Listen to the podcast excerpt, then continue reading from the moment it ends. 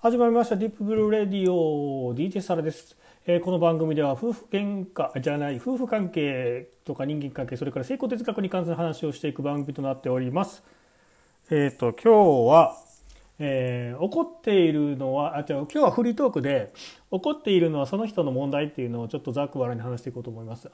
自分がしたいことをしていくっていう、話があってですね、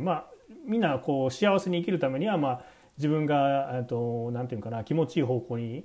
好きなように生きるっていうのが基本なんですが、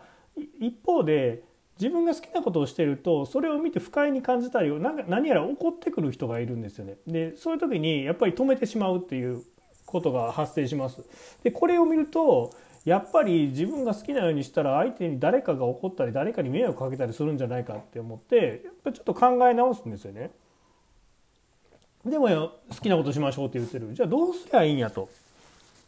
こう怒ってる人絶対出てくるやんけっていう話なんですよ。でここはどう向き合うって、そしてこの怒ってくる人っていうのが出てきた時に自分が何を感じて、そして何に気づくべきなのかっていうのをちょっと考えていきたいと思います。これはですね、言ってしまえばですね、怒ってる人がいるって自分が認識してるわけなんですよね。例えばですね、正解というか突き進んでいる人っていうのは、たとえ相手が怒ろうが迷惑や不快やって言おうがもう関係ないんですよ。それって別に心臓に毛生えてるとか、メンタルが強いとかっていうんではなくて、天秤にかけた時にそれよりも自分の方が大事なんですよね。自分の目指すべきところが大事っていうところが1個あります。じゃあそういう風になるためにはどうしたらいいんかっていうところです。でこれ多くの人は自分がやりたいことをよちよち歩きでね、そのやりたいことをやっとできるようになってきた自分っていうのが出てきて、でも人がやめろとかって強く人に誰かにもし言われたりすると縮こまってしまうわけなんですよ。でここで縮こまってる自分というのをまずは見るんですよね。怒ってくるとか何か言われるっていうことに対して傷ついてるというのは自分の中だけの問題なんですね。で、ここの考え方は、まず怒っている人の本人のことをちょっと考えた時に、人が怒ったり誰かに対して何かを言うっていうのは、つまり自分の弱さっていうのを隠してる状態なんですよ。自分の弱さを、何かに投影したりとかイライラしてる、子供にイライラするのとちょっと似てるんですけれども、子供だけではなくて同じ大人同士でも相手にイラついたりするっていうのは、自分の中の何かを隠してる、もしくはさらけ出したくない何かがあったりとか、何かそこに引っかかった時に人に対して強く当たるんですよね。つまりそれは怒ってる人というのは、怒っている人本人、その人自身の、課題であり問題になってきてるわけです。その人が気づくかどうかはまた置いといて、その人自身の問題なんですよ。だからこちらは関係ないはずなんですよね。そうだからそこは別に関係ないっていうことにぶつって分断してしまえばいいんですけど、でも分断できずにやっぱり気になってしまうんですよ。怒ってる人を見ると、じゃあなぜここで怒ってる人を見た時に気になるかっていうと、それも自分の弱さと共鳴してるっていうことです。だから怒ってる何かの内容が何か自分の中に引っかかること、だからそれは自分の課題でもあるから、そこを、見てあげればいいっていうだけなんですよね。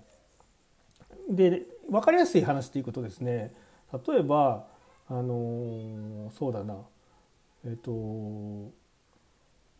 分がじゃあやりたいことをしてて、自分の子供がですね、お父さん、もうお父さんこれしてよって、なんでそんなんするんよって言われた時に、あごめんごめんって言えるじゃないですか、笑って。でも奥さんとか、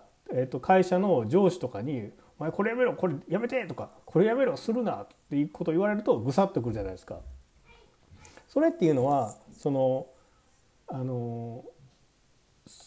人によってやっぱ変わってくるんですよね。子供やからっていうのではなくて、そこは何て言うかな、自分のその何かの弱いところが引っかかってるわけなんですよ。だから大人が言うやめろっていうところには、そのやめろという言葉自体に、ぐさっときてるのではなくて、その背景、裏側、その人の自身が、その人がどういう人なのかっていうことが多分背景としてありますね。だから、いきなり、そうだな。まあそうか。でも大体の人はそうやって強く言われたら怖いなとは思うけど、そうだな。例えばですけど、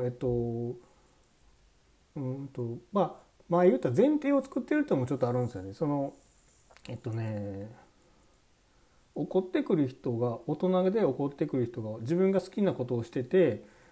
怒ってくる人だ、好きなことをしてる内容にもよるんですけど、そのどこかで後ろめたさを感じながらやってるとかだと、やっぱりそこに引っかかって怖くなっちゃったり萎縮したりするんですよね。でもこれは自分の人生であって、自分が生きるために必要で、何よりもそのなんていうかな、比べようがなくて何にも変えられないものだって思えば、大体そういう強い感情が来ても受け流せるというか、そこまで響かないんですよ。だからこの自分がやりたいことをしているのに怒っている人がおって邪魔されてるってもし思う人がいるんであれば、その一つそこも向き合ってみるっていうのがありますね。だから本当に、やりたいことがそもそもその後ろめたさ、どこかこうビクビクしながらやりたいことをやってるんじゃないかとか、で本当に自分が重要で自分が生きていくために必要なことだっていうふうに自信を持ってやっているのか、そして怒ってビクってしてしまった場合にはそこに対して、ビクだけじゃなくて腹立つこともあるかもしれないですよね。邪魔されて腹立つ、その自分のそういったざわざわ感の中をちょっと潜って見てみる、どこにざわついてるんかなっていうところですね。っていうことです。だからその決して誰にも邪魔はされないんですよ、自分のしたいことっていうのは。そこをちょっと勘違い、ここを履き違えてしまうと本当にまた戻ってしまうって、どうしたらいいか分からなくなるんですよね。で諦めてしまうんですけど、やりたいことはやるべきやし、やれるんです。ただこれをなんていうかな、意地になって本当は周りの意見がすごい気になってイライラしてるのに意地になって突き通すっていうのも素直じゃないんですよね。それもこじれてしまうんですよ。でやりたいことやってるはずなのに全然うまくいかんっていうのは、本当はそこに耳を傾けたくいいのに、そのバイアスっていうか抵抗して無理やり好きなことをしているみたいな風に持っていっちゃうと、それはそれでストレス溜まりますね。だから素直になるっていうのが一番いいかな。だから気になったんやったら気になったとことん何を気になったかをもう見る、やっぱりこの自分の好きなことをするっていうのは時には確かにそういう周りの人にとっては迷惑だったりとか、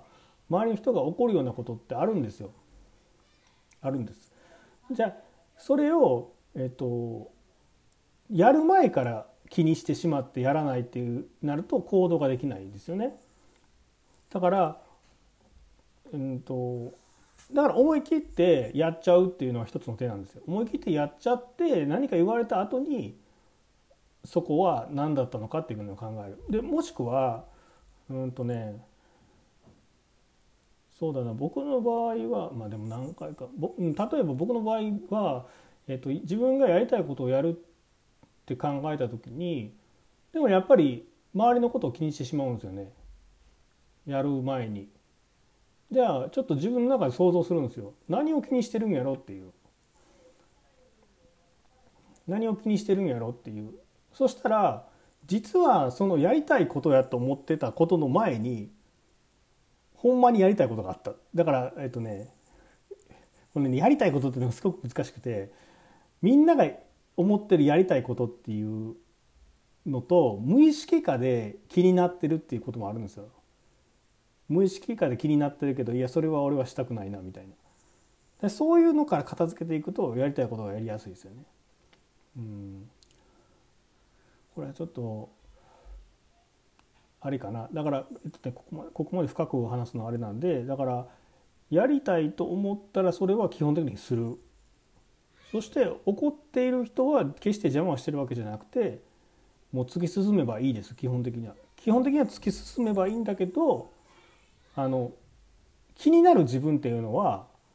こぼさず捉えるべきですね。どこに気にしてるのかっていうのは考えた方がいいですね。だから気にしないで進めよっていう言葉はあるんだけど、その気にしないで進めよっていうのはまあ確かに気にしないで進んだ方がいいんやけど、でも気になるものは気になるじゃないですかね。だから結果的にはだから気にしないで進めよって言ってる人っておそらくそういうところが全部クリアになってる人なんじゃないかなと思うんですよね。で結果的にも周りを気にせず好きなことをして突き進んでるように見えるんですよ、第三者から見ると。でも本人はちゃんとそういう気になったところは全部潰していってるはずなんですよね、自分で。そうじゃないと絶対抵抗かかってなんか後ろ髪引かれるような感じでちゃんとできないから、だからそれを自分の中でこう掘り下げていく。で自分一人ではだから自分一人ではねそこまで見つけれないんですよ、本当にしたいことって。気になってることとか自分が引っかかるところっていうのは自分だけでは洗い出せないから、まずは思いつくことをバンってやってみて、で周りが多分言うてくれるんですよね、反応は。だから怒る人とか出てくるわけじゃないですか。それ怒る人が出てくるっていうのは、それはつまり怒る人が出てきて自分が気になるっていうのはつまり自分のなんていうかね、引っかかる部分を見つけてくれてる人なんで、そこをもう一回ちょっと掘り下げて考えてみるっていう感じがいいと思いますね。はい、というちょっと抽象的な感じになりました。今日はフリートークで起こっているのはその人の問題っていう話を、してみました。ではまた、明日番組で喋ります。それじゃあね、バイバイ。